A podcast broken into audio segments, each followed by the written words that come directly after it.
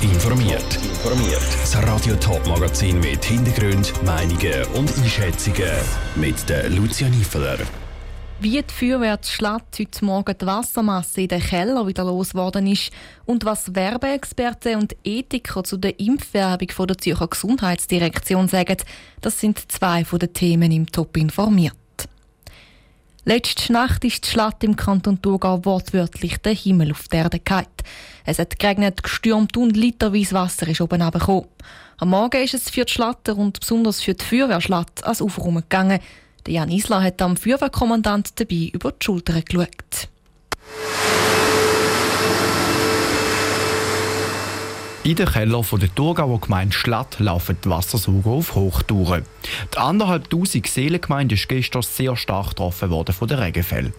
Die gewaltigen Wassermassen haben Schlatt komplett überrascht, sagt der Feuerwehrkommandant von Schlatt, der Michael Frischknecht. Schlatt hat es wie aus Kübel geschifft. Und dementsprechend haben wir wieder sehr viele Unwetterschäden gehabt. Also Unwetter, das heisst Wasser, diverse Keller, Fluten hatten, Tiefgaragen. Also das heisst, bei uns sind einfach wieder Bäche überlaufen. Decker sind überlaufen, weil einfach alles so gesättigt ist mit Wasser. Die ganze Nacht durch sind seine 40 Mann im Einsatz gestanden. Heute Morgen ist der grösste Brocken Arbeit schon gemacht gewesen und es ist an die letzten Aufraumarbeiten gegangen. Die erste davon war das Trockensaugen von einem Keller. Gewesen. Allein hätte die Feuerwehrschlacht diese Wassermassen aber nicht bändigen können, gibt Michael Frischknecht zu.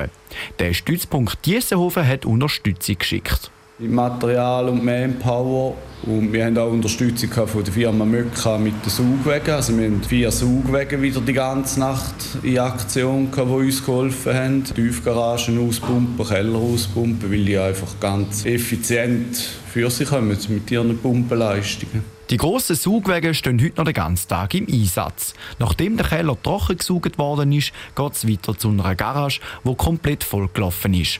Das schulterhöhe Wasser wird mit drei von diesen vier Saugwegen abgesogen.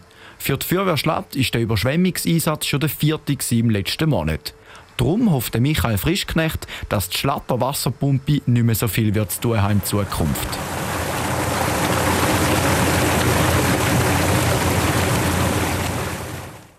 Der Jan Isler ist bei der Aufraumarbeit der Stadt dabei. Gewesen.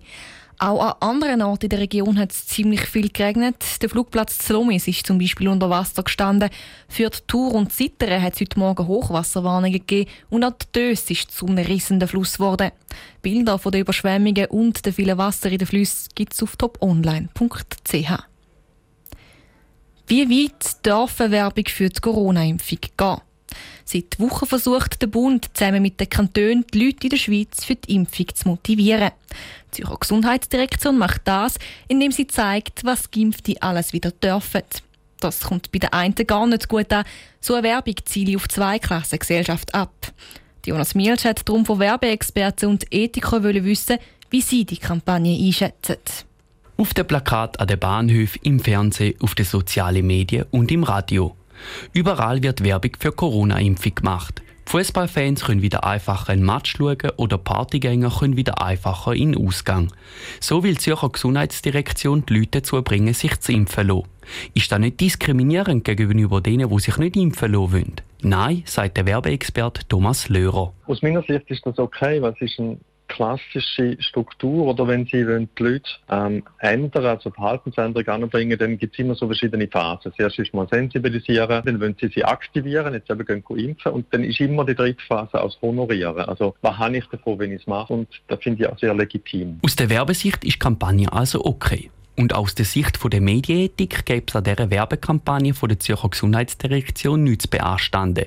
Sie soll die Leute motivieren, um sich impfen zu lassen meinte Vincent Wies, Professor für Journalistik an der ZHW. Die Werbung ist aber nicht unethisch. Das wäre sie erst dann, wenn sie jetzt diskriminierend wäre, wenn sie zum Beispiel die Leute herumglimpfen, die sich jetzt nicht impfen. Es ist ja nach wie vor möglich, auch an solchen Anlässen teilzunehmen, wenn man nicht geimpft ist. Die werden gar nicht ausgeschlossen. Es wird einfach nur motiviert dazu, die Impfung zu machen. Dass sich die Leute aber gleich an dieser Werbung stören, für da hätte Vincent Wies ein gewisses Verständnis. Es ist halt schon so, dass man so ein bisschen Angst hat davon, dass sich da plötzlich so eine ganz dominante Narration ausbreitet, oder? Es gibt nur den Weg durch das Impfen und das tut halt gewisse Leute auch stören. Sie möchten ihre Persönlichkeitsrechte nach wie vor können wahrnehmen und das selber entscheiden. So hätten dann eben die Leute Angst, dass sie auf das Mal in eine Ranggruppe gesteckt werden und so diskriminiert werden, wie sie sich nicht impfen lassen. Ein Beitrag von Jonas Mielsch. Für den Werbeexpert Thomas Löhrer ist klar, dass die Werbung mit den Fußballstadien den Clubs vor allem auf die Jungen zielt. Die haben nämlich nicht so Lust, sich impfen zu lassen. Süß und klebrig ist er, dick oder dünnflüssig, der Honig. Genau genommen ist Honig Nektar, wo die Bienen mit ihren Enzymen mischen und dann in den Waben als Vorrat sammeln. Süße Gold ist aber auch bei den Menschen sehr beliebt. Darum erntet die Imker von April bis Juli Honig. Wie das genau abläuft und was nach dem Honigessen wichtig ist, im Beitrag von der Selin Greising. Damit der Bienenhonig kann geerntet werden kann, müssen von der Wabe als erstes die Bienen weggenommen werden. Die werden noch im Bienenhäuschen mit einer grossen, weichen Bürste abgewischt und fliegen dann gerade wieder zurück in ihr Bienenvolk. Als nächstes werden die einzelnen Waben von der obersten Wachsschicht befreit, erklärt der Winterthur-Imker Urs Mannhardt. Und dann tut man den eigentlich in einer Honigschleuder rein, so je nach Größe der Schleudern, 9, 10, 12 Äbli aufs Mal ausschleudern eigentlich. Also man stellt den in eine Schleuder rein, die sich schnell dreht, der Honig durch die Fliehkraft dann an die Wand rausfliegt und runterläuft. Die Honigproduktion ist für die Bienen in der Schweiz laut Urs Mannhardt keine Gefahr. Das, weil sie vor der Ernte der Waben abbesselt werden. Wenn der Honig bei uns geerntet wird, wird er Waben für Waben bienenfrei gemacht.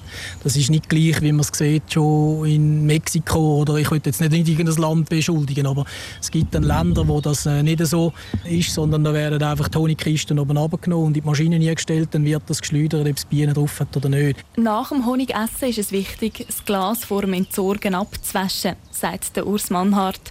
Und das wegen der Bienengesundheit. Bei uns hat in der Regel kein Pestizid oder sonst irgendwelche Gift im Honig rein. Aber es kann sein, dass sich Krankheiten, die sich unter den Bienen verbreitet, in dem Honig rein ist, wenn er irgendwo noch aus irgendeinem Land ist. Also wenn er jetzt irgendwie, wenn man im Migros den Honig kauft, dann kann es sein, dass dort von Mexiko und Kuba drin hat und dort kann es Krankheiten drin haben. Darum das Glas vor dem Entsorgen einfach noch schnell in den Geschirrspüler stellen, damit nicht die Bienen dafür Honig sammeln und so die Krankheiten ins Volk einschleppen. Der Beitrag von der Celine Greising. Das ist der letzte Teil von der Bienenserie. Alle Beiträge, wie zum Beispiel, was jeder Einzelne für den Schutz der Bienen machen kann, gibt es auch zum Nachlesen auf toponline.ch. Top informiert, auch als Podcast. Mehr Informationen gibt es auf toponline.ch.